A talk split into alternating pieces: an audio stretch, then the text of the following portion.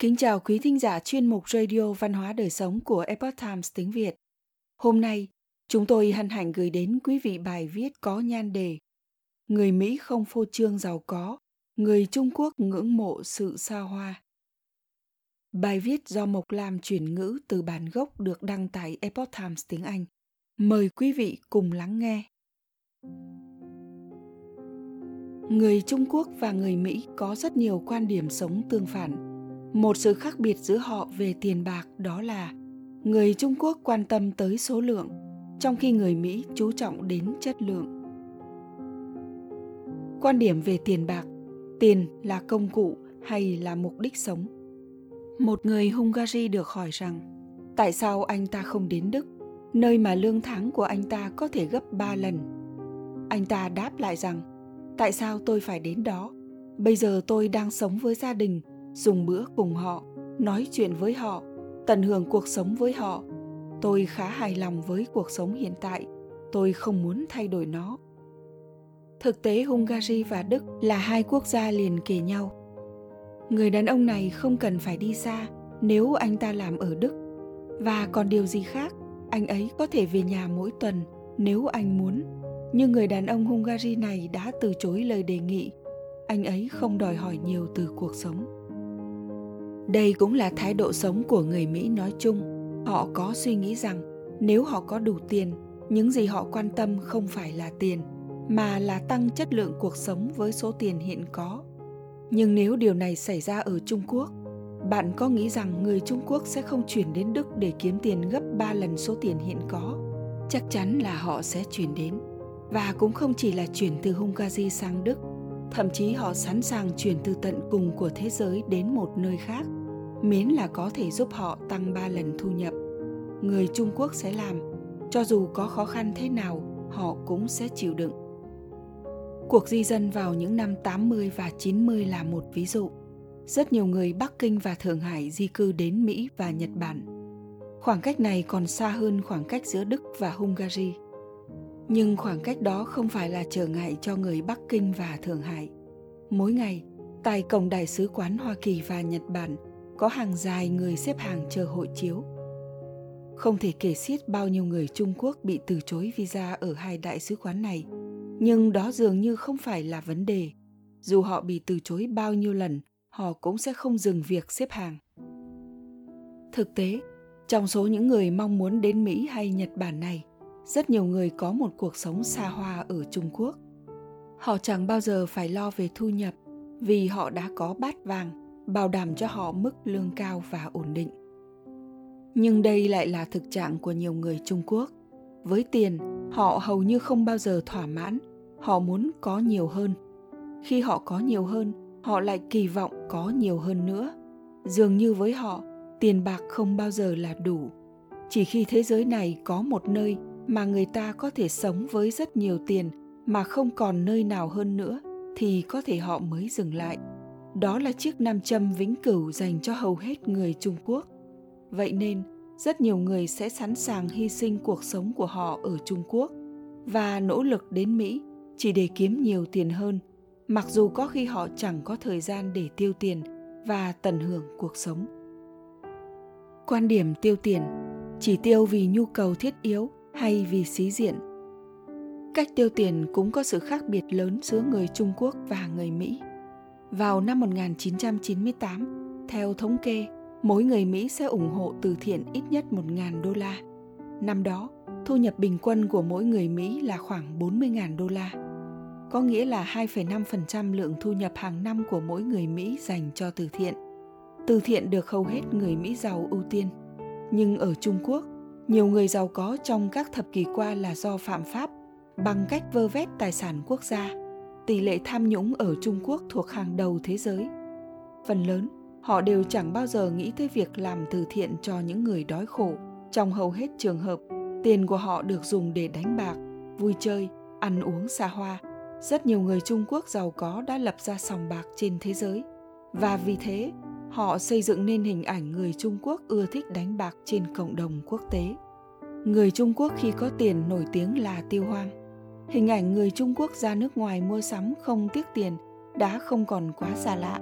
Rất nhiều người dùng mấy trăm mấy ngàn, thậm chí là mấy triệu nhân dân tệ để mua một bộ quần áo hoặc một chiếc túi sách hàng hiệu.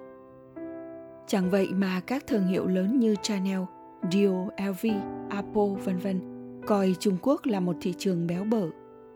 Việc một người Mỹ bình thường bỏ ra 800 đô la hoặc hơn để mua một bộ quần áo hàng ngày là chuyện không tưởng.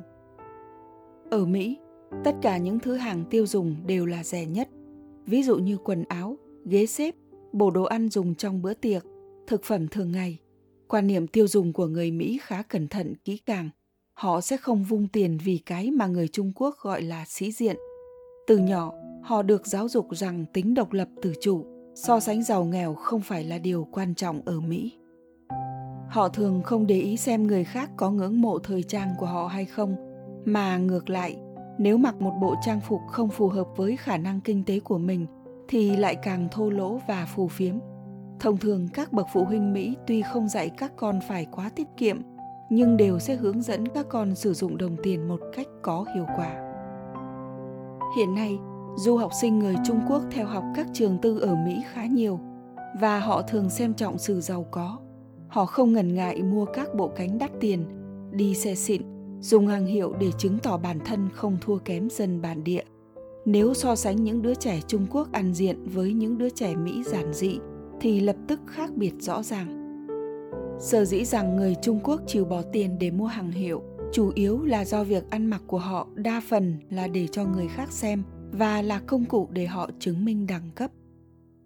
Ngoài ra, có một điều cần làm rõ đó là người Mỹ không phải là không tiêu tiền, mà ngược lại, một gia đình bình thường ở Mỹ hay nói cách khác là người Mỹ bình thường trung bình là tiêu nhiều tiền hơn người Trung Quốc. Số tiền mà họ dùng vào nhà cửa, thể thao, dịch vụ, du lịch, hội họp, ăn uống, giao thông cũng rất nhiều. Có những người tuy kiếm rất nhiều tiền nhưng cũng tiền ra nhiều hơn tiền vào.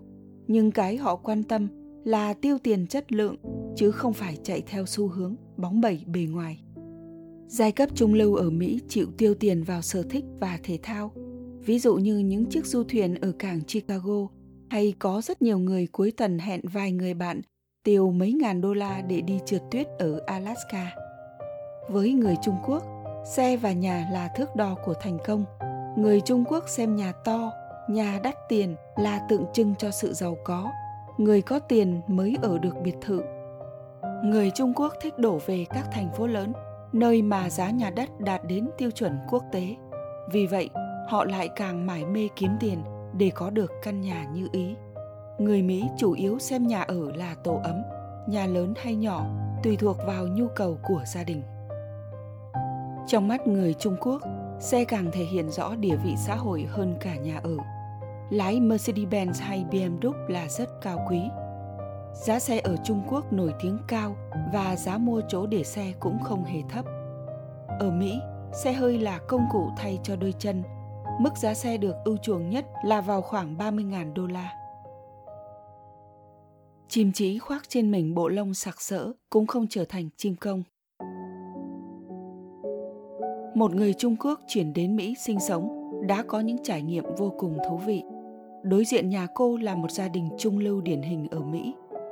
Người chồng Anthony là quản lý cấp trung của một công ty tài chính, còn vợ Meryl là một giáo viên tiểu học. Mặc dù vậy, họ ăn mặc không khác gì người bình thường. Cuối năm 2008, những người trong khu phố muốn tổ chức tiệc mừng năm mới. Nên cô đã không ngần ngại bỏ ra 300 đô la để thuê một bộ lễ phục thương hiệu Prada, thương hiệu thời trang cao cấp của Ý, hy vọng có thể giúp cô hòa nhập. Cô nghĩ rằng người phụ nữ hàng xóm Mero chắc cũng sẽ vận một bộ cánh lồng lẫy. Nhưng tối đó, cô ấy chỉ mặc một bộ lễ phục thương hiệu CK và Mero giải thích việc cô ấy chọn thương hiệu CK là vì nó phù hợp với tầng lớp trung lưu như cô ấy.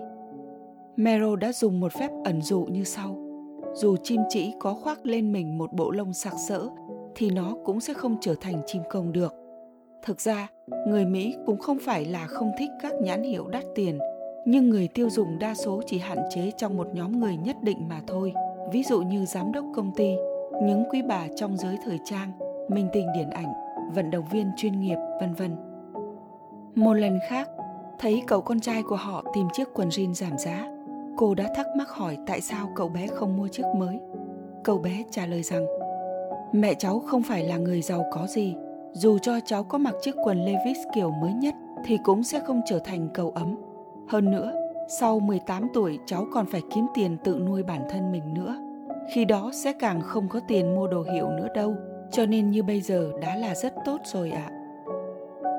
Điều làm nên giá trị của một người không phải là tài sản vật chất mà họ sở hữu, mà là lối sống và nhân cách. Tuy nhiên, dù ở đất nước nào, con người cũng không nên trở thành nô lệ của đồng tiền.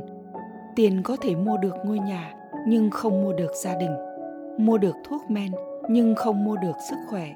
Mua được sách, nhưng không mua được tri thức. Mua được chức tước, nhưng không mua được sự kính trọng.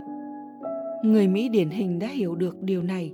Do đó, thay vì chú trọng đến số tiền hiện có, họ quan tâm tới chất lượng cuộc sống của mình hơn.